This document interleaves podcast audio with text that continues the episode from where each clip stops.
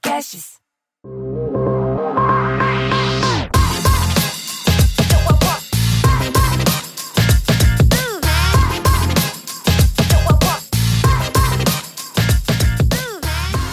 Sejam bem-vindos ao Deep Growth, o podcast que aborda com profundidade o crescimento acelerado das empresas. Eu sou a Tahiana D'Egmont, a Thay, e tenho aqui comigo o Gabriel Costa, o mineiro.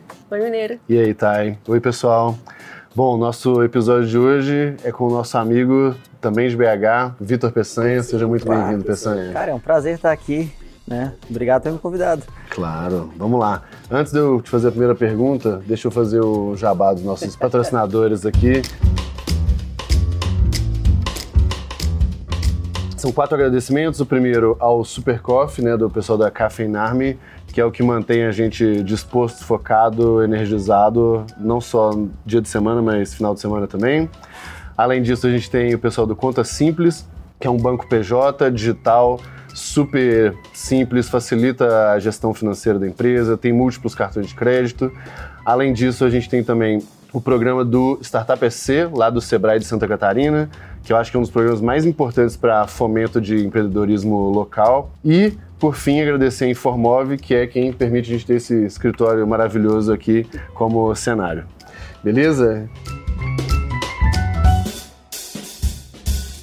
Dito isso, mister Peçanha, vamos lá. É, vamos lá. Papo entre amigos. É, cara, antes de tudo, dá um pouco da dimensão, assim, não só o que é a Rock, mas um pouco da dimensão de, de números, onde que tá, um pouco da, da, da grandiosidade do negócio. Da grandiosidade da empresa? Então vamos lá. A Rock Content hoje é uma líder global em marketing de conteúdo, tá? Então, assim, o, o mercado de marketing de conteúdo não tem nenhum grande player, né, gigante, e são todos privados. A gente só pode assumir, né, fazer, assumir não, né, presumir, ó, fazendo tradução errada já. É, mas baseado no que a gente sabe, assim, tem chance de a gente já ser até a maior do mundo, se a gente está lá próximo. Hoje nós somos em torno de quatrocentas, quatrocentas e poucas pessoas, com escritórios em B H, São Paulo, Juiz de Fora, Guadalajara, Toronto e Boca Raton, na Flórida. É, isso veio porque no final do ano passado, no, ano passado não, retrasado, novembro de dois mil e dezenove, a gente adquiriu uma companhia norte-americana, né, que era uma canadense, mas também com sede nos Estados Unidos. É, último, eu acho que assim, o que mais você quer de grandeza aí? Não sei se você pode falar número de clientes. A gente tem mais ou menos dois mil clientes, tá? A última vez que a gente anunciou o faturamento, mas já tem alguns meses, foi de vinte e cinco milhões de dólares. Legal. Né? E é, a dimensão é bem essa, assim. Bora. É, a Rock é um negócio super legal, porque né, eu vi nascer, a gente né, se conhece há muitos anos já, e, e uma coisa que eu pude acompanhar foi inclusive a sua mudança de, de posição lá dentro. Aliás, não só a sua, mas de todos, de todos, os, de os, todos founders, os founders. Né? É. É, conta tipo, o que, que é hoje a sua responsabilidade, mas um pouco da... O que, que já foi? Os porquês das mudanças, eu acho que é legal. Tá, não, vamos lá. É, quando a gente... Bem, eu vou, eu vou ignorar o primeiro ano de empresa, porque é aquela bagunça, todo mundo faz tudo, né? E aí depois, mais ou menos, na verdade, no meio do segundo ano, do primeiro, do primeiro lá pro final do primeiro ano de empresa, a gente resolveu, resolveu dividir papéis entre os, entre os founders, né? E aí eu resolvi tocar o marketing, porque é a área que, que eu gosto mais. Né? Na época eu me chamava de C M O, hoje eu sou meio contra esse negócio de já chamar de C M O quando você é a única pessoa num time. É, eu acho que, mas beleza, né? Startupeiro ali no início de carreira tá nessa. É, e aí eu fiquei no marketing ali de dois mil e quatorze até o final de dois mil e quinze, dois anos, dois anos e pouco, né? É, depois eu fui para Customer Success. Mas o que, que me levou para Customer Success? Não era que eu gostava na época nem nada, é porque você, como fundador, você vai onde a treta tá. Então assim, o marketing já estava rodando bem, a gente trouxe o Matt para ser nosso V P de vendas, cuidar de vendas. Então a gente então, é assim, da, HubSpot, né? da HubSpot, a gente trouxe ele da HubSpot. É... E aí nessa mudança a gente falou, ah, vamos fazer um, um movimento aqui. E falei, não tinha nenhum founder em Customer Success. E ali estava meio, tava meio ruim, assim, sabe? A situação com o time, eles se sentiam menos importantes. Eu falei, não, vou lá, deixa, deixa eu cuidar. Não é minha praia, mas é, a gente, o nosso serviço é marketing. Então, no final das contas, eu falei, pelo menos eu sei ajudar, como ajudar os nossos clientes. O que eu tive que aprender depois, eu fiquei em Customer Success de dois mil e quinze a dois mil e dezoito, foi todas as coisas de, de, de métrica de sucesso, retenção, o que é Customer Success, é, putz... É jo- gestão do estilo. Jornada, né? Gestão... É, a coisa... Porque tem uma, uma pegada diferente é, também. É bem né? diferente. A maior treta é cal- cal- pessoas, cal- calcular comp plan, calcular bônus, calcular variável, de Customer Success é muito treta. É, mas é, foi um aprendizado muito interessante, óbvio, né? Claro, porque eu peguei um time de doze pessoas, levei até oitenta e quatro pessoas meu time. Criei o time de serviços, né? Foi criado por mim, o time de onboarding, foi tudo criado por mim, então foi um aprendizado muito bom. E eu ficava feliz, né? Porque era fazer marketing para, sei lá, mil clientes, né? Mil e tantos clientes. Só que aí no final de dois mil e dezoito... eu resolvi que eu que voltar para voltar para casa, né? Voltar para o marketing, porque eu nunca larguei um pouquinho do marketing, né? Até quando eu estava em Customer Success, volta e meia meu time falava assim, Peçanha, você só dá palestra de marketing, é, só, você só é conhecido por marketing, cadê as coisas de Customer Success? Eu falei, é uma empresa de marketing, mas... Aí eu voltei e estou desde então, e sem planos de mudar, eu acho que agora a empresa já está grande o suficiente. Para evitar, não precisar ficar... Para não precisar fazer essas mudanças, a gente tem executivos. Vocês têm pessoas-chave que também vocês têm confiança para tocar outras frentes. Exatamente, a gente agora tem executivos, né, é, que é uma coisa boa que a gente consegue contratar gente de nível executivo, que antes era impossível. Você parar para pensar assim, como é que você contrata um diretor de empresa, isso aí tira do mercado, agora é possível, mas a gente está bem estruturado. E até porque também veio muita gente muito boa da aquisição.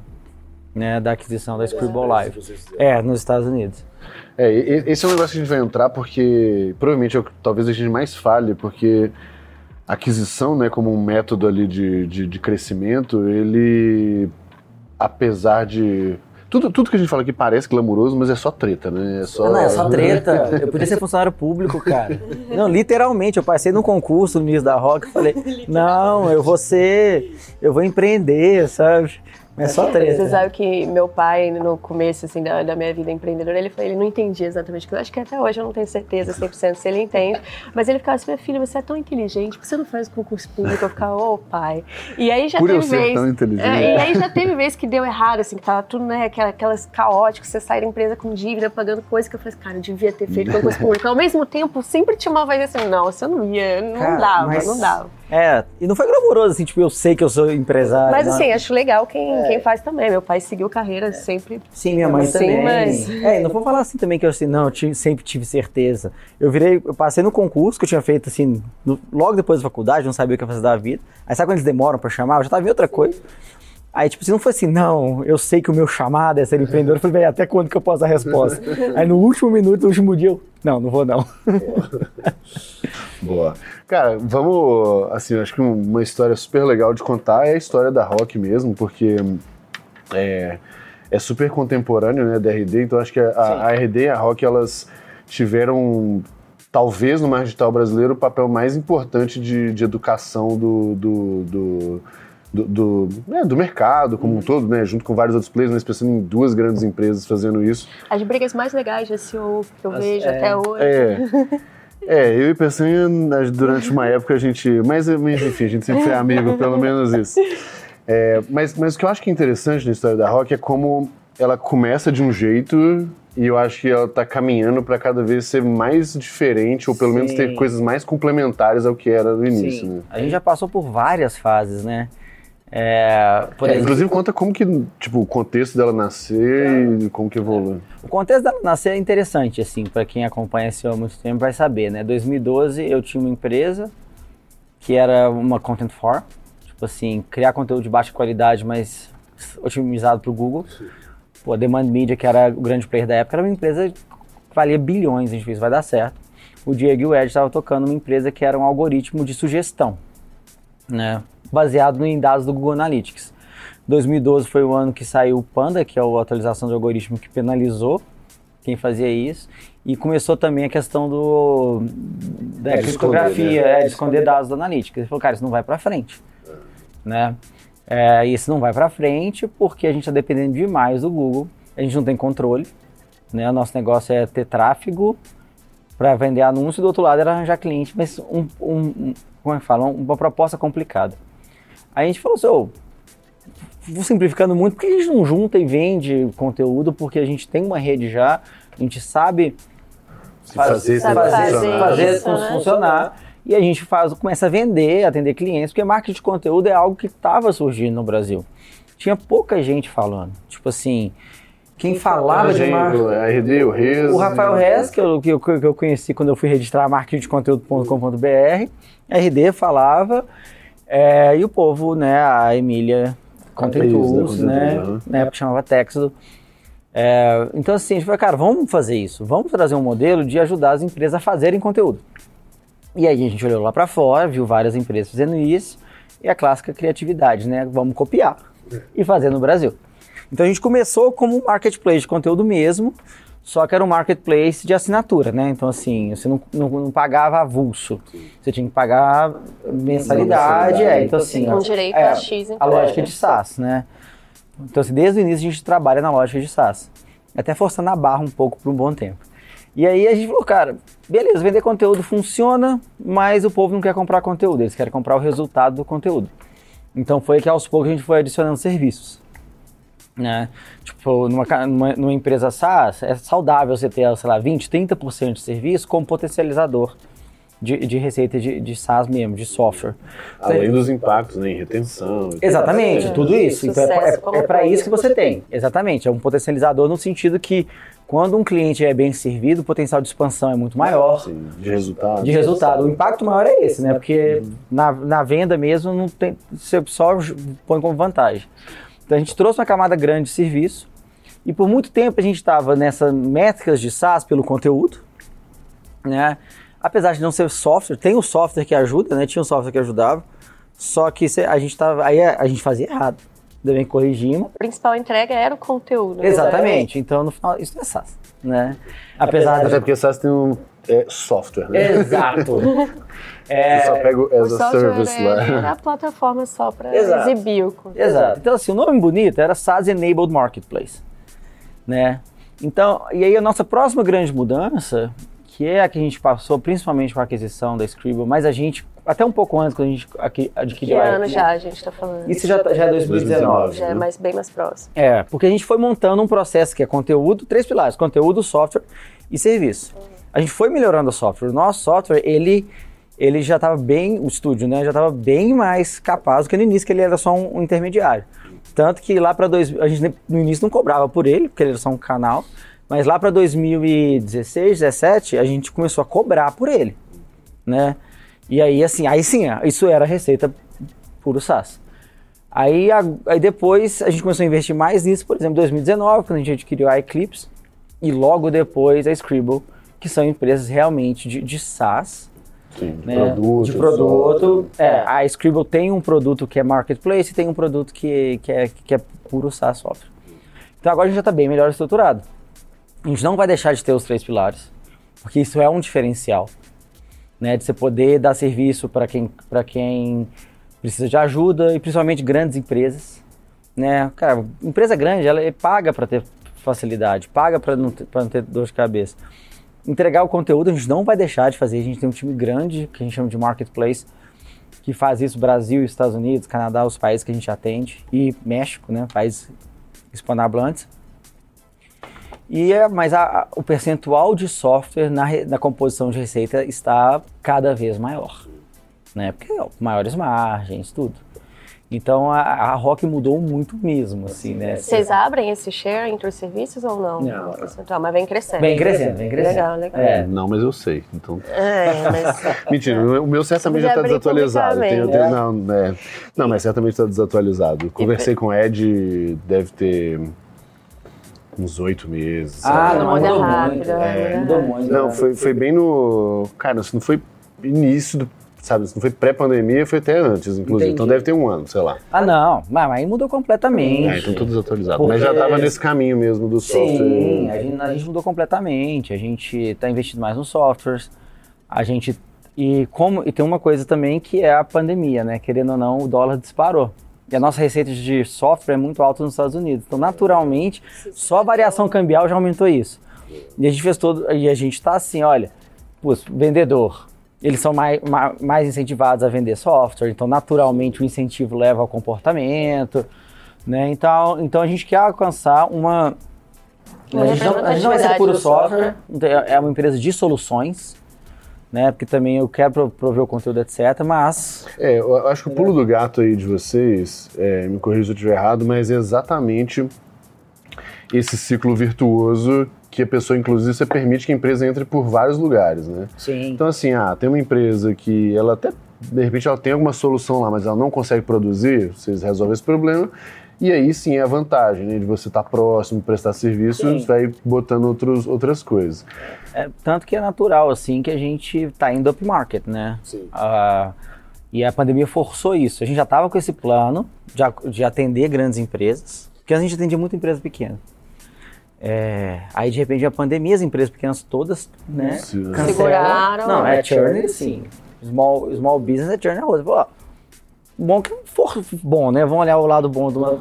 Força vocês a... Força a gente nisso.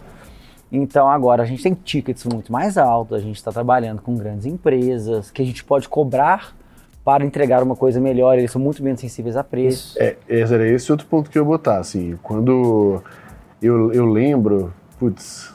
Tentar lembrar, vou lembrar o nome do... Não era o Henrique, um, um outro vendedor lá. Eu lembro quando vocês começaram a fazer as primeiras vendas maiores, sim, mas ainda era bem, bem pontual ali. Sim. E de fato era um game muito melhor, porque se você está trabalhando pequenininho, na prática você, você tem que... Você trabalha entre, né, a margem ali de quem está produzindo e tal, e é tudo muito apertado, sim, aí você vai impactar a qualidade. Quando você pega um cara maior que está negociando...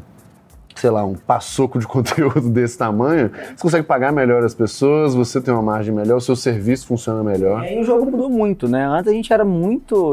se criticava internamente, mas óbvio, faz sentido, fez sentido no momento, mas era muito assim, conteúdo no, no volume, né? A gente precificava muito nisso. Hoje não, é muito mais estratégico.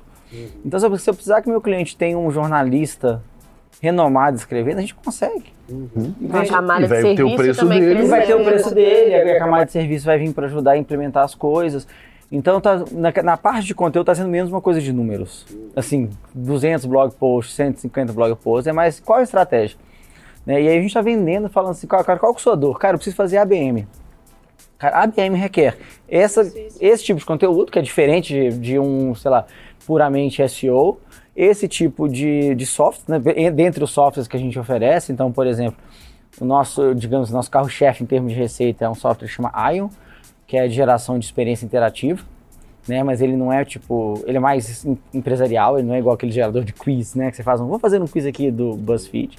Ele tem integração profunda com C R M, ele tem várias coisas de compliance de dados, etcétera. Falou, ó, vamos fazer conteúdos interativos aqui para qualificar e captar leads, fazer o serviço para te ajudar a montar toda a estratégia de, de, de nutrição, né?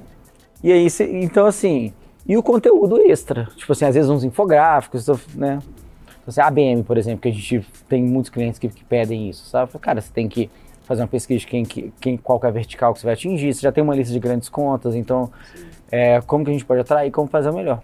Então, hoje a gente fica muito mais em solução, né? A gente tá, site novo, sai semana que vem. Treta, tu vai... E ele vai ser muito mais, ó, você quer o quê? Você quer geração de demanda? Quando for ao ar, vocês já vão conseguir ver, a gente vai colocar ah, o link é pra todo mundo. Já, já tá no ar, já, já tá no ar. Já, já, já, já tá no ar então, né? Então, rock content ponto com. A U R L não muda. Então, assim, é... eu quero gerar lead, eu quero aumentar brand awareness. Mais focado no problema que a pessoa tem e vocês entregam a melhor solução. Exato, que é o grande diferencial nosso hoje. E, Peçanha, aí eu, você tava falando ali dessa questão do... Até de quando você tava no time de C S, do pessoal falar assim, pô, mas você, né, da palestra de marketing, é. é tudo marketing. Sua imagem acabou sendo a grande imagem de referência de conteúdo da empresa, numa empresa que começou com, com conteúdo. Como que foi a construção disso? Quanto foi estratégico? Quanto você tem que pensar cada vez que você vai se posicionar, sabendo que você é representante da empresa? É. É, porque, porque, de fato, né? Ficou uma, muso, né? Uma, é, o rei da... Porque ficou uma coisa muito, muito forte, como tem o, o Rand lá com, né, com, com a Moz. É, quão proposital foi? Como que você olha para isso hoje? E, como que você se mantém atualizado e aprendendo para conseguir fazer essas coisas? Tá, é interessante, assim. Cara, começou natural, né? Foi assim, já tem muita, muita coisa escrita já sobre, cara, tanto que é interessante você ter alguém que representa a empresa, né? Ainda mais marketing de conteúdo, que é educar o mercado, é uma das coisas mais importantes. Ter uma, uma cara, alguém que representa é muito importante. E aí, óbvio, a gente tinha vários, vários benchmarks, né? Eu, pessoalmente, foi coisa pessoal minha, assim. Então, como eu cuidava do marketing, eu falei, eu vou gravar vídeo whiteboard, igualzinho o Rand Fishkin. É. Sem, sem, sem pudor, o importante é ter conteúdo. É ter conteúdo, não. E, e, é escrevendo em frente ao quadro branco, ninguém, ninguém copyright, ninguém inventou isso, né? Então, assim, aí foi dois mil e treze, dois mil e quatorze, bem no iniciozinho, assim, começando, escrevendo muito. Na época eu escrevia muito, muito mesmo, assim, é, coisas no meu nome mesmo. E aos poucos foi, cara, aí de repente começa um... Aí começa a palestra, né? É, putz, R D Summit, né? Eu, tô, eu, eu, eu subi no palco desde o primeiro. O, no primeiro de todos eu fui num painel, do, de todos os outros eu, eu, eu fui palestrante, né? É, aí você vai, vai começa, começa a ser chamado, né? Então... Vai, foi um, um crescimento muito orgânico, interessante, porque, e aí também tem a ver com algumas das coisas que eu, eu mudei muito de opinião recentemente, que antes, no início do marketing da Rock, era aquela pessoa do todo clique tem que ser traqueado para se atribuir à conversão no final, R O I, et cetera. E YouTube você não consegue fazer isso, muito mais difícil, né? É, e aí eu, no início eu falei assim, eu não consigo medir, mas eu estou fazendo porque eu acho interessante, eu cuidava do YouTube inteiro, e hoje eu vejo que assim, isso é muito forte, em termos de construção de marca, né? E hoje tem maneiras melhores de se, de se, de se medir. Então, cara, foi bem, bem natural, na verdade, assim. Foi orgânico. Foi orgânico, eu fazendo. E aí, depois, em dois mil e quinze, eu lancei a certificação, que também foi cem por cento inspirada na, na HubSpot Academy. E aí, foi, e foi uma coisa muito surreal, que você vê a necessidade das pessoas por conteúdo, né? Quando eu lancei a certificação, eu lancei, tipo, em agosto. Em setembro ou outubro já tinha, porque, né, você põe lá o Google, o, o, monitorando o Google, já tinha vaga de emprego que pedia minha certificação como diferencial. Eu falei, cara, eu acabei de lançar isso. É, e aí, aí depois ficou um pouco menos orgânico, assim, não, não a minha presença como pessoa, mas a questão da educação, que a gente transformou em Rock University, et cetera. Putz, ano passado, por causa da pandemia, foram cento e sessenta mil novos alunos na Rock University. Desses aí eu acho que foi sessenta, setenta mil que chegaram a ter algum tipo de certificado, né? É, então é um alcance muito grande. Acaba tendo até um efeito social interessante, né? De, de conhecimento, de aprendizado. É. É, inclusive, falando nessa parte de, de conteúdo, crescimento orgânico e tal, ontem, ontem, né? Agora na gravação não vai é, fazer sentido, né? Mas enfim, já era. É, ontem a gente gravou com o Rigonati, uhum, aqui, da Astela, né? E muito do nosso papo, uma das coisas que ele falou, um pouco da tese deles e tal, é que eles é, quase, não só preferem, como praticamente só escolhem empresas que têm um mecanismo de crescimento, uma máquina uma própria, máquina própria de, de crescimento. Sim. E que não depende só de ads. Claro que você pode usar anúncios, claro, e tal, mas você não depende só desse, desse negócio. E muito que eu falei com ele foi isso, putz, velho, a R D fez isso brilhantemente e vocês também. É... O que que, assim, pra, acho, que, acho que as pessoas não, não sei se elas têm dimensão do, dos números, você começou a falar agora da University, uhum, mas a University veio, sei lá, quatro anos depois, depois do, do negócio, né? É, o o que, que foi desde o dia zero a coisa que vocês se preocuparam, assim? Cara, do dia zero foi blog e e-book. Blog e e-book. Foco total em S E O e ter algum material de conversão. E geração de lead. Tá. Audiência, lead, audiência, audiência lead. lead. Aí foi, e esse foi nosso playbook principal até de ontem, né? De ontem. Tipo assim, quando é que foi? Semana passada a gente contratou pela primeira vez alguma uma empresa para fazer ads pra gente. A gente nunca tinha feito ads. Tipo assim, tirando umas coisas pontuais que era eu mesmo fazendo, uhum, tipo assim, a gente, mentira. Em dois mil e quatorze eu fiz ads, mas eu mesmo, sabe? Uhum. Porque em dois mil e quatorze a gente estava mais estruturado, a empresa de dois mil e treze. Aí eu falei, eu tenho que bater uma meta de leads, eu não bateria no orgânico, porque o orgânico estava crescendo. Aí eu, aí eu punho investimento, mas eu mesmo fazia tudo. Final de dois mil e quatorze eu bati minha meta de leads só no orgânico, eu desliguei ads. E assim ficou até agora. E assim ficou. A gente teve uns experimentos, volta e meia teve gente do time que fez, mas fala assim, ó, isso agora é um canal de aquisição, é, tipo assim, importante, relevante, vai começar agora. E só nos Estados Unidos, porque no Brasil a gente já está... garantido, né? O nosso tráfego global é de oito milhões de sessões, né? Desses oito milhões, são tipo quatro milhões, aqui. Não, em espanhol, em espanhol é o nosso maior blog. É mesmo? É, três milhões aqui, E aí, assim... Nossa, eu lembro quando vocês começaram as traduções lá pra... E o playbook funciona, cara. Isso é muito interessante. A gente entrou nos Estados Unidos agora, né? A gente pegou uma empresa que não tinha uma presença orgânica. O tráfego todo lá de um blog era de mil em janeiro, né? Eu peguei o blog, hoje a gente está em sessenta mil sessões por mês. Só que vai ser a mesma coisa, não sustenta nosso crescimento nos Estados Unidos, eu estou vindo com ads em cima. Só que não ads só fundo de funil com o meu produto. Né? Muita coisa agora é relacionada a converta nesse material, sim, participe desse webinar, a gente está com uma série de webinars muito legais aí, tipo, já chamamos Rand Fishkin, já chamamos Joe Pulizzi, é, gente grande do mercado, a gente até tem contato, né? É, para gerar uma certa autoridade, para a gente crescer, fazendo parceria com o Content Marketing Institute. Sexta-feira eu estava fazendo um webinar no Content Marketing Institute, né?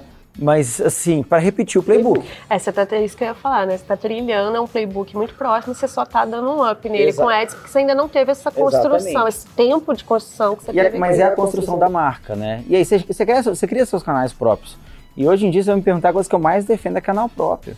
Né? Mais, tipo assim, e até contra o Google, contra, né? Eu, eu tava falando ontem, o Google é seu parceiro, mas ele não é seu amigo, entendeu?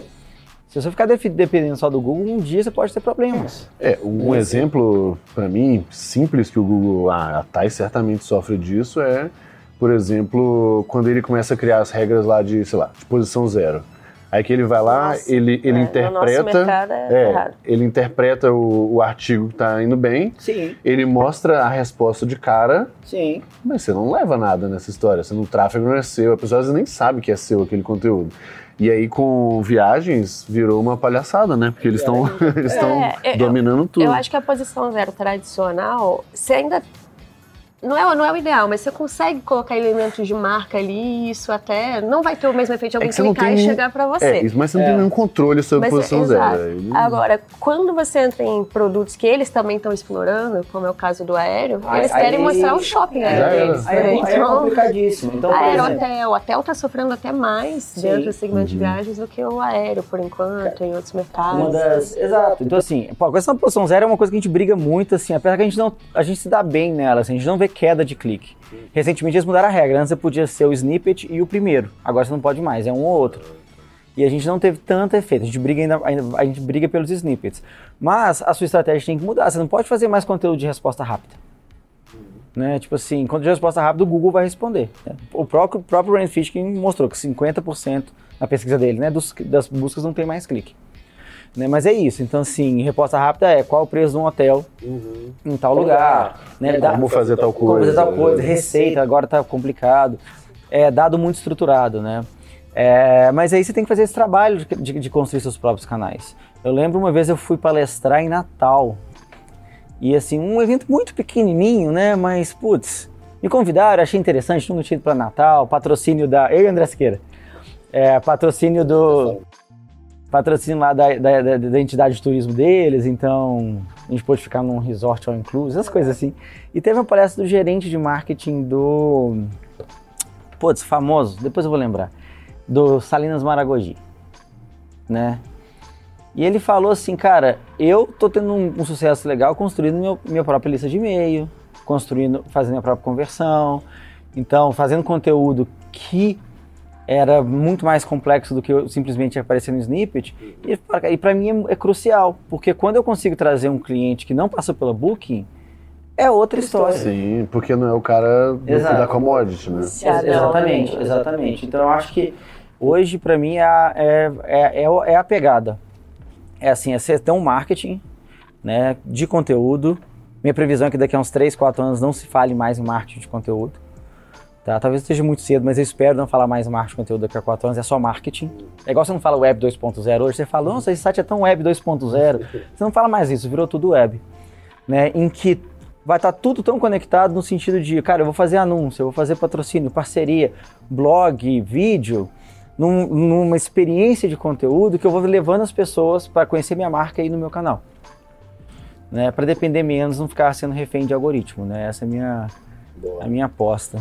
Não, véio, faz, faz todo sentido, assim, independente do que, que exatamente vai, vai acontecer, o que as pessoas vão falar, a gente tem muita clareza do, do caminho do negócio. Sim. No caminho cara, muito de educação, de conteúdo de qualidade, é, de, de conteúdo em múltiplos formatos. Uhum. Então, assim, não, não tem como fugir dessas coisas. Aí pode aparecer um, uma rede social nova X, um site novo Y, uma tecnologia Z, mas na prática... O princípio é o mesmo. É o mesmo princípio. Você só, você só depende da rede social, você tá ferrado. Tipo, TikTok.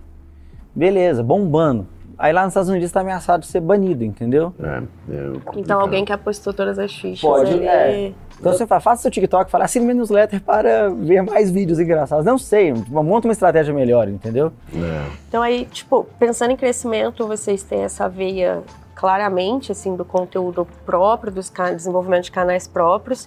E aí vocês entraram numa linha também, que é essa linha de crescimento inorgânico via aquisição. Sim. Né?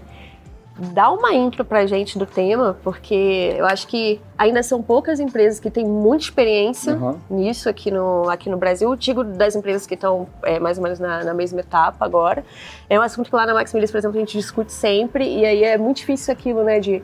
Cara, a gente tem a clareza, vai por onde, como que contrata uma empresa de M e A, faz sozinho, quem dos fundadores é. vai ficar com isso, né, ou quem ali dos executivos.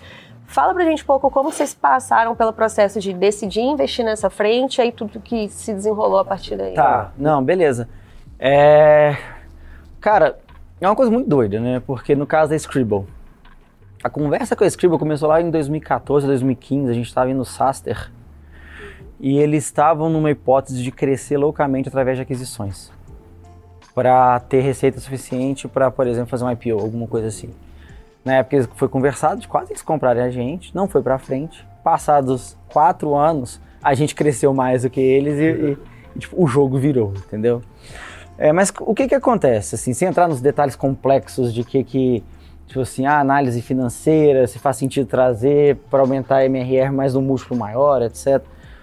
É, tem algumas coisas que são interessantes olhar, que é, primeiro, tem sinergia, né? Então, cara, por exemplo, se você olha para um produto que você vai, uma empresa que está com um produto legal, né, a Scribble foi, foi uma compra grande, né, mas até para possíveis menores, né, e fala assim, olha, essa, isso aqui é algo que só de eu colocar na minha base atual de clientes eu já consigo melhorar muito a situação, entendeu?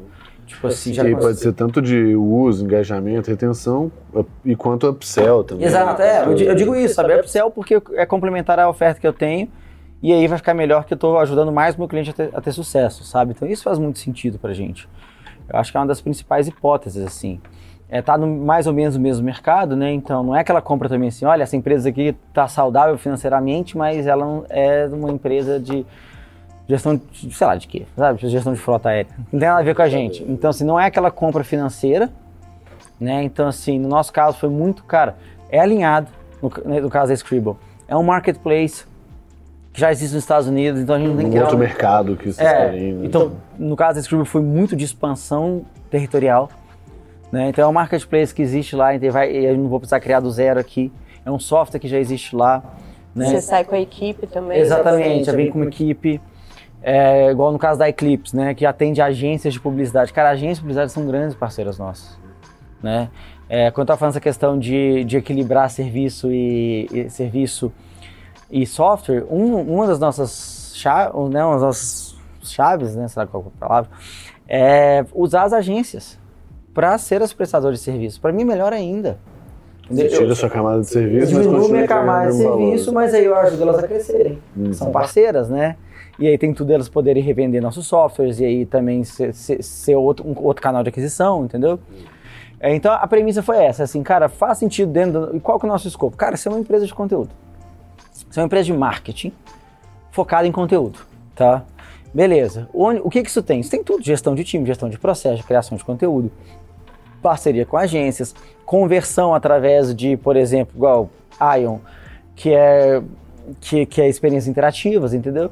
Então, assim, quanto mais a gente puder ajudar o time de marketing e, e clientes gostam disso também, falar assim, cara, se eu te contratar o máximo que fizer por mim melhor, a gente olha, isso aqui encaixa nessa hipótese, entendeu?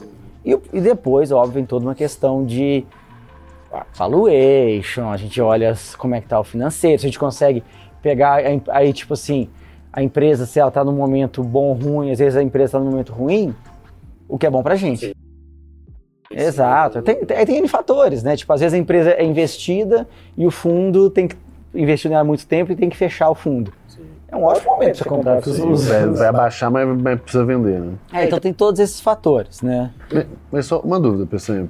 É, o quanto que, tanto da Eclipse quanto da Scribble, foi um negócio é, proativo de vocês e uhum. o tanto que foi ocasional, assim, do tipo, ah, já mantém relação e tal e apareceu a oportunidade? Não, a Eclipse foi meio...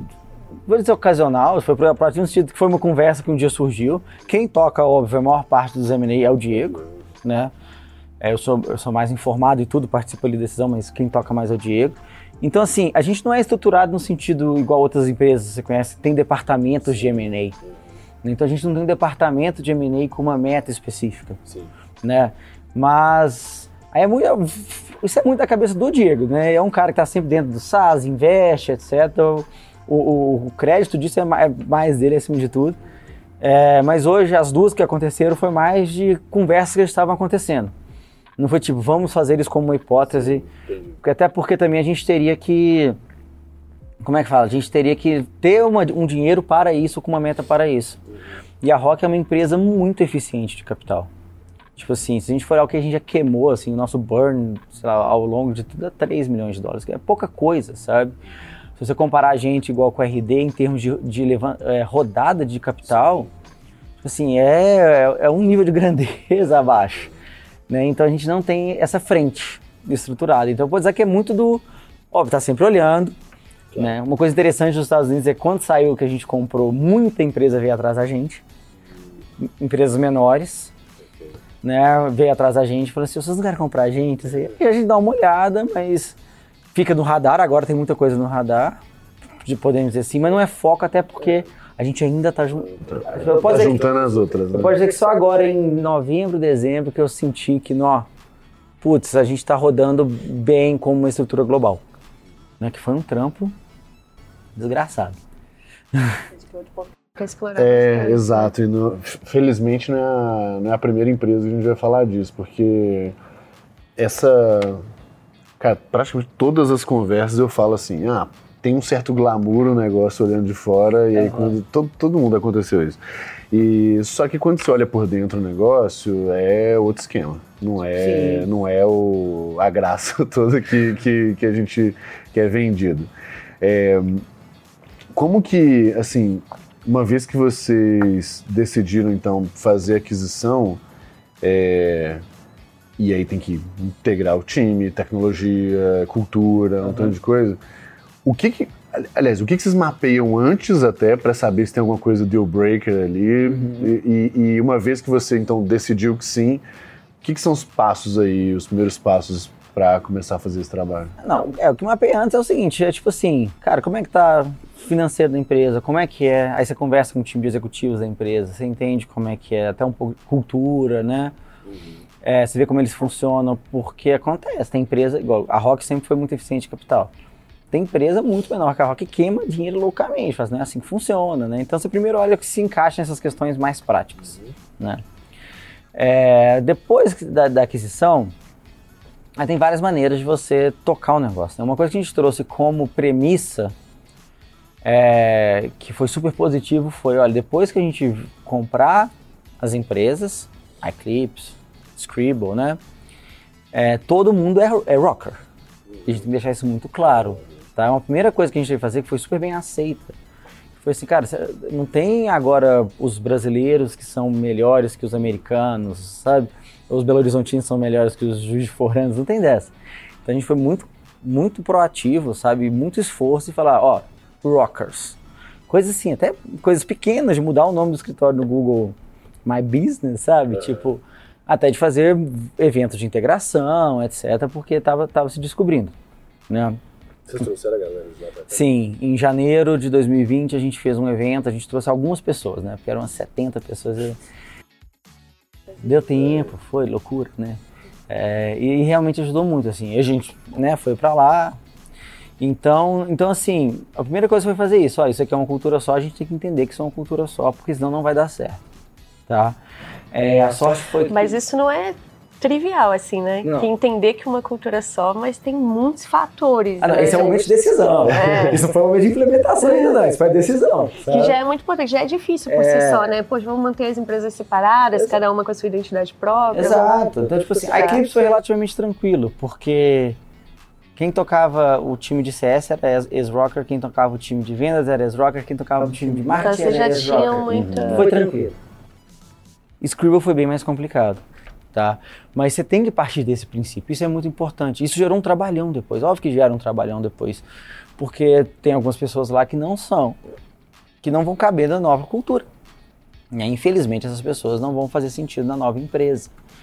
Mas eu podia, a gente podia ter tentado manter as duas empresas um pouco mais separadas. Mas a gente não quis, porque falou, cara, vai surgir uma divisão muito esquisita, sabe? Tipo assim, a gente quer fazer uma empresa global, a gente não quer fazer várias empresas espalhadas. Então assim, a gente fez um plano. A gente contratou consultoria, dessas consultorias gigantes para nos ajudar, igual, igual adulto. Contra, contratamos essas grandes consultorias para nos ajudar, contratamos uma consultoria específica de R H para nos ajudar a montar org chart, né? Que assim, trampo pra caceta, tipo assim, pô, a gente tem um diretor de C S e um diretor de C S em dois, dois lugares. Quem, quem faz o quê? Quem faz o quê? Quem que fica? Vai virar uma diretoria só? E o conflito que nasce dessa decisão, né? Exatamente. Vai virar uma diretoria só? Não vai. A gente deu sorte em algumas frentes, né? Tipo assim, a diretora de marketing lá do, da Scribble, ela cuidava de marketing e C S. Ai, pelo menos. Ela queria, e ela gostava mais de C S. Eu falei, ótimo. Fiquei. Não, perfeito. Mas, algumas, mas em outras deu um pouco mais de conflito, claro. Assim, mas foi um trabalho muito grande, de muitas horas, com uma consultoria realmente, com treta. Só qual que foi o problema? A gente falou assim, beleza, a gente vai fazendo. Só que aí bateu pandemia. Aí na, quando bateu pandemia, um projeto que era para ter durado, sei lá, um ano, vai ter que virar meses isso aqui. Porque, infelizmente, né, isso é notícia, a gente mesmo se pro, saiu proativamente falando, a gente teve que demitir uma quantidade boa do quadro. Por causa de perda de receita grande no, na parte de small business, né? Questão de, ele falou assim, foi uma mudança muito rápida, né? Foi muito rápida. Foi assim, em março, a gente resolveu ser proativo. A gente, a gente dá graças a Deus que a gente foi proativo. Fomos criticados? Até fomos. Porque, cara, nem esperou o negócio bater. Cara, se a gente esperar bater, passou do tempo. Então, e ab... teria que mandar mais, muito mais. Exato, né? Teria que mandar mais a gente embora. Então, em abril, a gente teve que fazer os layoffs. Né? Então, se assim, esforçou muito a barra, porque, de repente, não podia ter mais nenhuma redundância. O de vocês foi quando? A gente fez em abril também, mas o nosso foi já imediato, começou a tomar, né? Porrada... Foi pra dez por cento em abril, é. Tipo, do que era. Então, é, não é, teve é, discussão, né? Então não, não foi nem proativo. Nos casos, realmente, a gente olhou e mesmo. A gente falou assim, cara, não vai ter... Ah, o nosso proativo começou de outras formas. Assim, a gente começou a negociar fornecedor, a gente começou a rever software, parceiros, eu, etcétera. Eu. Mas foi muito, muito. É, o, no, o nosso é bem proativo, mas foi isso, cara. A gente teve que eliminar todas as redundâncias. Mas acho que ia terminar nisso e talvez pior, né? É, não, eu, com certeza teria sido pior. A gente, a gente vê isso. A gente cresceu em dois mil e vinte. Pouco, mas cresceu, sabe? Só que a gente cresceu, assim, em termos de receita pouco, melhorando muito nossas margens. É, sim. Né? Ficou mais leve, né? É, então, por exemplo, se eu pegasse, ah, eu tinha dois gerentes que cuidavam da área de conteúdo em marketing, infelizmente não dava para ter dois. Né? Então, assim, além de a gente perder uma, uma parcela boa de, de, de receita. Então, assim, forçou muito a barra. E eu posso dizer que, assim, os meses de março, de março até, cara, julho e agosto, foram muito pesados. Muito pesados. Aí só em... Vou falar mais do meu time, eu vou falar só novembro, dezembro, porque eu falei assim, não, agora tá rodando, sabe? Janeiro agora, se foi, eu acho que foi, eu tava falando com o time, eu acho que foi o melhor t- mês da história da empresa, do, do meu time, porque a gente conseguiu bater metas, a gente conseguiu em três países diferentes, quer dizer, três línguas diferentes, né, vários países, é, e fazendo projetos e, lança, vai lançar, e lançou sites dependendo do dia que você está ouvindo isso aqui, entendeu? E aí, já lançou. E como que você tá, é. E como que é a estrutura do seu time, assim, o time de marketing, de growth, tá agora entre os diferentes países e frentes de atuação? Como que você está dividindo o time? A gente é super unificado. Tá. Tá, então, por exemplo, a gente, eu tenho uma diretoria de conteúdo que cuida de global. Tá, aí lá dentro eu tenho pessoas que são espanhol, pessoas que são inglês, pessoas que são português. Tá? Grande diferença no meu time de conteúdo desse ano. Antes meu time de conteúdo era só S E O. Só S E O. Hoje eu tenho gente com outras frentes. S E O e social, né? Uhum. Hoje eu tenho frente, gente com outras frentes, principalmente ali em Sales Enablement. E no nosso trabalho de Thought Leadership, que é conteúdo de, né, de geração de reputação e autoridade. É, que faz sentido. É, então assim, a gente está mais estruturado nisso, né? Aí eu tenho uma outra diretoria que é de Growth, né? E também cuida de uma, um pouco de comunicação, por enquanto. Eu quero ter, eu tenho um, separar um dia. É... O que, que é o Growth aí no caso então, de vocês? Aí no Growth eu tenho um time que é focado só em geração de lead. Tá? Então esse time de geração de lead é, tem que gerar subscriber, né? Contato na base e lead qualificado, que é aquela qualificação mínima para ser abordado por vendas. Tá? Com divisão entre, em, com, com divisão entre países e tipos de produto. Tá? Porque a gente tem produtos que são tickets mais baixos, você vende separado, e você tem o que a gente chama de solutions, que é o que a gente vende pacotão de solução. Tá? E a gente tem, isso é uma gerência, a outra gerência é de Product Marketing, que cuida tanto da questão de gerar é, M Q L, levantada de mão para produto, ou seja, essa parte também fica com eles. Né, que, por quê? Porque eu acho que isso é muito próximo da mensagem de produto. Sim, da, da, da jornada no, mais no fim do funil. Exatamente, né? Bem no fundo do funil. Os nossos produtos hoje, a gente está migrando para isso, não são, é, são, não são self-service, todos têm ali pelo menos é, uma venda, ou uma venda simples ou uma venda mais consultiva, mas todos têm. Então eles cuidam disso porque isso tem muito a ver com a, com a, com a mensagem de produto, mas eles também cuidam de posicionamento de produto. Né? Então, assim, junto do time de produto, eles vão ver assim, cara, qual é a proposta de valor desse produto que a gente vai lançar, como é que, é, como é que tá o pitch, como é que tá o site, o site também é por conta desse time, entendeu? Então eles falam assim, ó, é o fundo de funil mesmo, mas não só aquele fundo de funil da conversão e, e, da, e, do, e, do, e do argumento de venda, é o fundo de funil de, esse é o produto, a gente quer posicionar ele assim para essa audiência, mas gera e gera ah, também. Perfeito. Inclusive, durante o processo de desenvolvimento de produto, ele já entra... Com entra, a... é, entra ali participando, assim. É óbvio que, assim, meu time, eu, eu considero meu time pequeno, são vinte pessoas, né, dentro, geralmente, numa empresa desse tamanho, geralmente tem... E a parte de criação, tá com você também? A parte de criação fica comigo, no time de conteúdo. Ah, tá. tá. Então, realmente é bem chuto. É, não, a, a, a parte de criação, até demanda de conteúdo... É, vai fazer um evento interno, isso tudo vai pra gente, né? Então assim, é, é um time que tá bem, não, é, é, tá bem enxuto. É, então, por exemplo, igual um diretor de growth, cuidar de growth e comunicação, cara, é o ideal, não é o ideal, né? Mas por enquanto tá funcionando, né? Mas bom que a gente pegou um, um cara assim, velho de mercado, sabe? É, E ele, ele tá conseguindo, entendeu? É, mas tipo assim, putz, meu time de produto tinha que estar tá melhor separado entre quem tá ali na conversão mesmo, na geração de M Q L, e quem tá mais em posicionamento, trabalhando junto do time de produto. É, mas estamos indo bem, né? Tipo, mas a estrutura hoje é essa. O mais importante são as funções. As funções são todas, to, to, to, todas cobertas. É. Por, por que, que você falou do... Você falou ali do... Você não tem nenhum produto self-service hoje, né? Eles são mais ou consultivo, ou uma venda... É, exatamente. A gente tem... O, a Eclipse, ele é... Tem uma frente self-service. Você pode entrar lá como free user, entendi, entendi. Tá? E depois você entrar como free user, você pode ir lá e passar o cartão, entendi. Tá? Mas a maioria das vendas ali ainda estão passando pela... pela quadro de vendas. Mas vocês geram P Q L também? Ou seja, o lead baseado no uso do produto? Sim.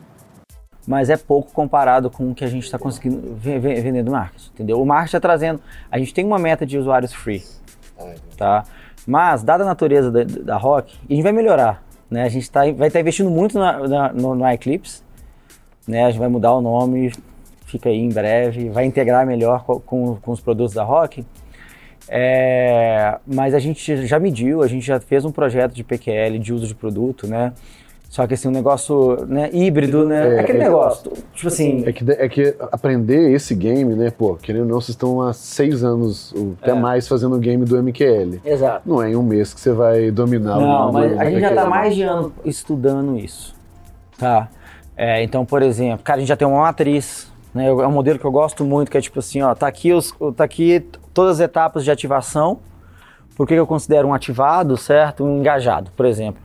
E que está aqui o perfil da empresa, né? Então assim, é uma matriz que eu gosto muito de trabalhar, que é, cara, uma empresa muito pequena, eu não vou tentar um push de vendas muito Sim. forte. Se ela comprar sozinho... Exatamente, dela, hora nenhuma. Ah, ela é um pouco maior, cara, se ela chegou aqui na ativação, ela já está usando, então vai valer o esforço.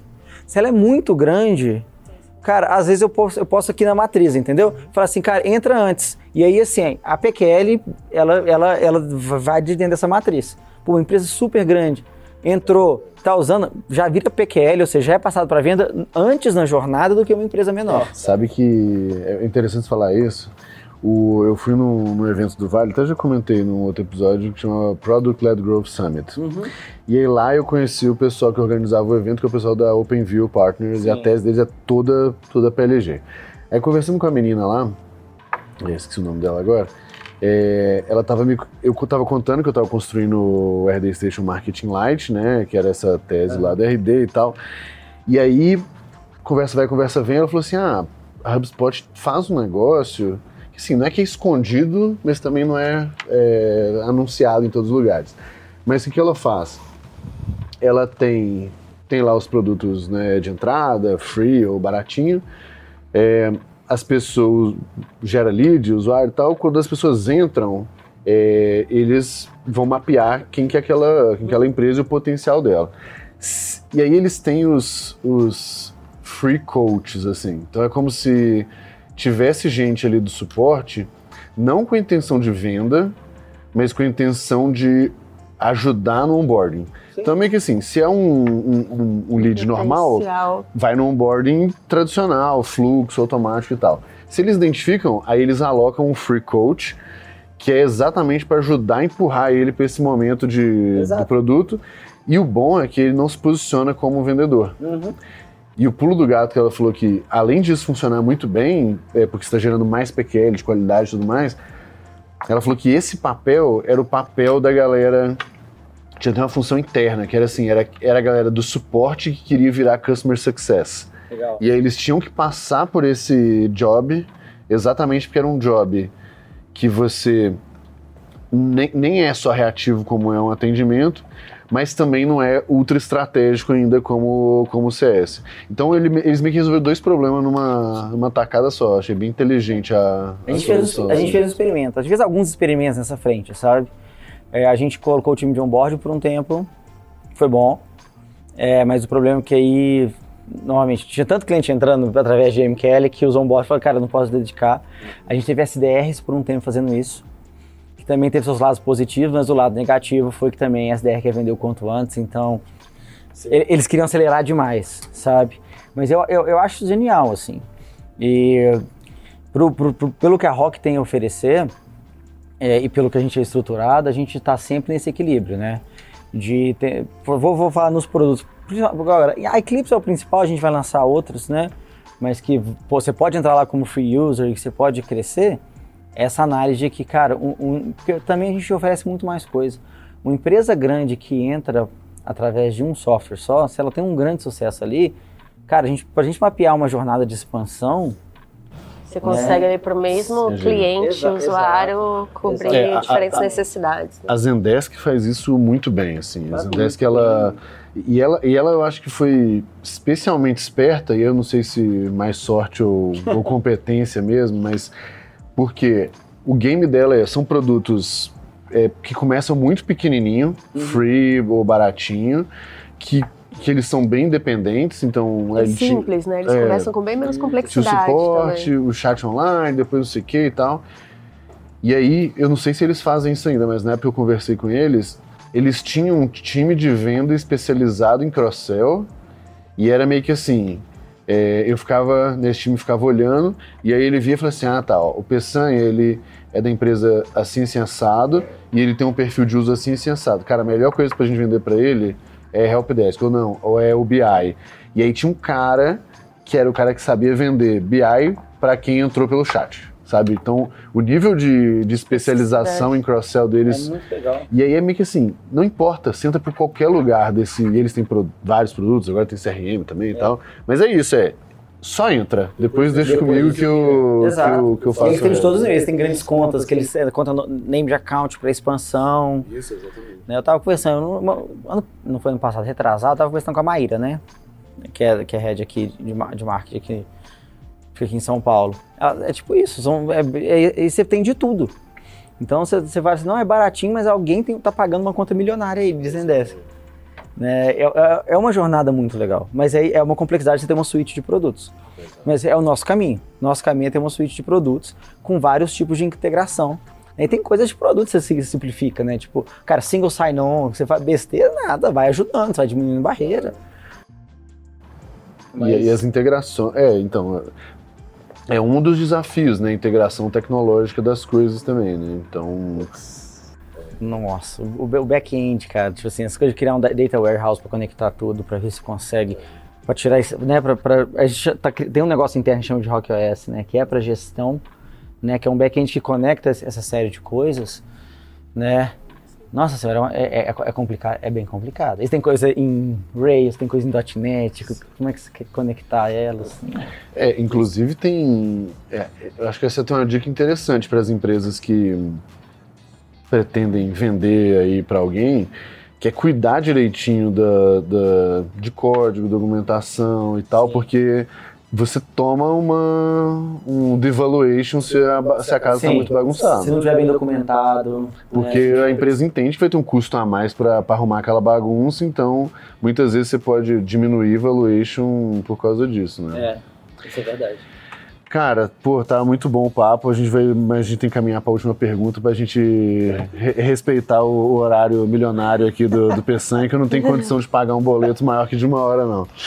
É, antes eu só queria fazer... Você tá me pagando desse jeito. Ué, mas lógico que tem que acreditar. Não, a vantagem de trazer os amigos aqui é isso. O pessoal vem no domingo gravar com a gente pela, pela amizade. Só antes de, da gente caminhar para a última pergunta, só avisar para quem tá ouvindo a gente pelo Spotify que a gente também tem o canal no YouTube, né? Então essa entrevista aqui também tá em vídeo. Pô, e aí vocês têm que ver a beleza do Peçanha e da Thay, vocês têm que prestigiar. Então se inscrevam lá no nosso canal. E para quem quer ver não só os extras do podcast, que a gente tem em todo episódio, tem alguns minutinhos extras, mas também é, tem webinar, tem fórum, tem live, uma pancada de conteúdo curado, é, a gente tem curso também no site, entra lá no nosso site growth leaders ponto academy e aí a gente tem produtos super baratinhos, alguns cursos também, é, tem a comunidade super baratinha, tem alguns cursos, é, tem mentoria também para empresa que precisar, é. Mas é isso aí, entra lá, vamos caminhar aqui, Peçanha, para a nossa última pergunta, beleza, antes do extra, né, que teremos uns é. minutinhos extra aí. É, cara, a gente termina todas as entrevistas da mesma forma, que é pedindo, é, pedindo indicação de três coisas. Pode ser gente, três conteúdo, coisas. Artigo, é. É, livro, referências, filme, o que você quiser, três, três caminhos para as pessoas aprenderem. Para as pessoas aprenderem. Vou te ajudar. Aprender o que você quer que elas aprendam. Te ajudar. Você falou do Farm Street Blog, por exemplo. Não sei ah, se a gente estava gravando ou não, mas ah, é. Tá, então, tá. É. Não. Ó, v- vamos lá. Curiosamente, hoje em dia, eu tô estudando muito pouco marketing formalmente. Pô, eu, tipo assim, eu, né, gente, também. É, eu também assim, livro assim, de marketing eu não tô lendo. Não aguento mais. Podcast de marketing eu não tô lendo. Porque assim, primeiro que o tanto de coisa... Só de growth, né? De growth você escuta. Que é, porque é growth negócio. É, growth você né? escuta, é, aí sim. Mas digo assim... Primeiro, porque, ó, eu digo assim, parar e ler, né? Porque no meu dia a dia, eu leio durante o trabalho, falo, cara, tem que fazer isso. Ó, aí é pesquisa, você tá ali. Tem muita gente que eu conheço também, né, igual vocês, que é tipo assim, oh, eu tenho um problema, tem muita gente que já passou por isso, comunidade é um negócio que ajuda muito. É, o que eu gosto de, de ler e estudar muito, cara, é, tem muito coisa de psicologia, uhum. coisa de, é, psicologia cognitiva, essas coisas. Que tem um impacto tem, cem por cento no impacto gigante. Uhum. É. Então, assim, pra quem não leu, eu vou sempre recomendar ler O Rápido e Devagar do Kahneman. Porque ele tem muito de como você, de percepção do mundo por parte das pessoas, e você pode traduzir isso para você, claro, você pode traduzir isso para produto, para o que for. Tem um cara que escreveu um outro livro que meio que continua o trabalho do Kahneman um pouco mais, ele é um pouco mais prático, mas é muito bom, que ele chama Risk Savvy, eu não sei se foi lançado em português, que ele vai mais a fundo na questão de como que a gente é muito ruim de fazer assessment de risco. E, e, e do que está acontecendo ao nosso redor, sabe? Então, isso é muito bom. O, o The Knowledge Project, o podcast, cara, é uma das coisas que eu mais gosto de ouvir. Óbvio que igual todo podcast, menos esse aqui, né? Tem uns erros e acertos. Não, é isso, acerto. Mas, tipo assim, é porque de vez em quando você tá ouvindo o cara falar, assim, com a maior especialista em relacionamento do mundo, sobre amor. É legal demais. E uma hora falando sobre isso, eu falei, caralho, sua cabeça pra um tanto de coisa. Um dia desse ele tava entrevistando um cara que ele é um neurocirurgião loucão, falando como é que o corpo humano funciona, né? E tinha muito a ver com sentido, coisas sensoriais, você sempre, você está sempre conectando, né? Então eu acho que é, hoje eu tô trabalhando muito, e eu tô escutando muito podcast, eu gosto muito, é, em conectar essas coisas, né? Então, tipo assim, esses dois podcasts, podcasts, né? Se quiser, tem uma comunidade, a comunidade de Finance Street, que é do The Knowledge Project, já viu? Já entrou no site deles, é muito legal, que é assim, não, eu, eu, é cento e oitenta dólares para você, pra você fazer parte da comunidade. Ou você pode pagar duzentos e oitenta dólares. E você lá embaixo ele fala, é a mesma coisa. Só que a galera queria me, me pagar mais caro. É muito legal. Tem um, um negócio também que tem, que tem uns artigos legais e, e que, que fala muito sobre metacognição, que é você estudar o aprendizado. Chama Ness Labs, N E S S, labs ponto com. Eles, tão, eles têm uma newsletter muito boa também, que vale, que vale a pena seguir. Sobre marketing, se quiser falar, eu já passei de três, né? Mas eu continuo rapidamente. Não, fica à vontade, pode o mandar. O David Guerrard, que é da C M O da Vift, é um cara muito bom de se seguir. E ele tem um o, Patreon dele lá de dez dólares. Que é o D G M G. Isso. É, e é tipo, já tem duas mil pessoas. É. Ele é um cara interessante de se seguir. E se você quiser questionar as coisas um pouco, eu acho interessante. Eu, e alguém que é bem provocativo é o Bob Hoffman, que é o Ed Contrarian. Ele é bem legal, eu não concordo com tudo que ele fala, mas ele, ele tem um livro que é Advertising for Skeptics, que é publicidade para céticos, né? Que ele me fala assim, cara, esses últimos dez anos foi uma mentira que o povo inventou do marketing digital. Mas fala assim, exagero. Aí de repente você vê os casos acontecendo, tipo assim... Mas tem algumas verdades dentro do exagero. Tem muitas. Aí você pega um caso, por exemplo, Uber cortou em dois terços, eu acho, o investimento deles em mídia paga, em cento e cinquenta milhões de dólares em dois mil e dezessete, mas foi muito comentado esse ano e ano passado, e não afetou em nada as instalações. Google e Facebook sendo criticados pelas, pelas métricas. Você fala, cara, é uma caixa preta que ninguém sabe direito. Entendeu? Então, assim, é legal porque ele é muito crítico. Eu não concordo com tudo, mas eu gosto de ler. A newsletter dele é muito legal, é muito engraçado, assim, é divertido. É, e, e eu acho que o ponto é fazer pensar, né? Aí, exatamente. Concordo, concordo é outro problema. Mas é muito legal você ler gente que você não concorda, assim, em, em tudo, sabe? Porque ele é bem provocador, ele é cara, tipo assim, agência, é mais velho, vendeu. Então, assim, ele falou, eu enchi o saco, já tô aposentado, eu posso falar mal de quem eu quiser. E, e o interessante é justamente isso, né? Que mostra, e você trazer esse caso, mostra que você não tem que concordar com tudo. Então, tudo é. que vocês lerem, seja até ouvirem, até conteúdo nosso, de quem quer que seja, uhum. Cara, coloca o seu raciocínio ali também para entender o que que daquilo funciona. É. Né? O que que funciona para você e o que que... É. Vida que segue, tá tudo bem. Não, ele não precisa é. gostar ele, de tudo. Exato. E ele escreve muito bem, então é até um pouco entrete, entretenimento, assim. Você lê o jeito que ele xinga e critica as pessoas. É legal, vale a pena.